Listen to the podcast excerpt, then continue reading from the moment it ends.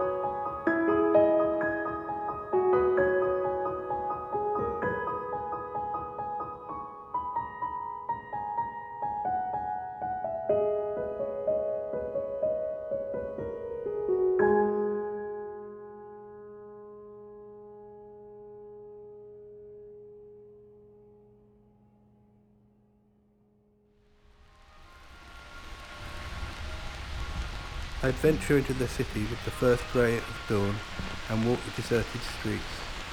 And when the streets started to fill with people, I hold up back indoors to sleep.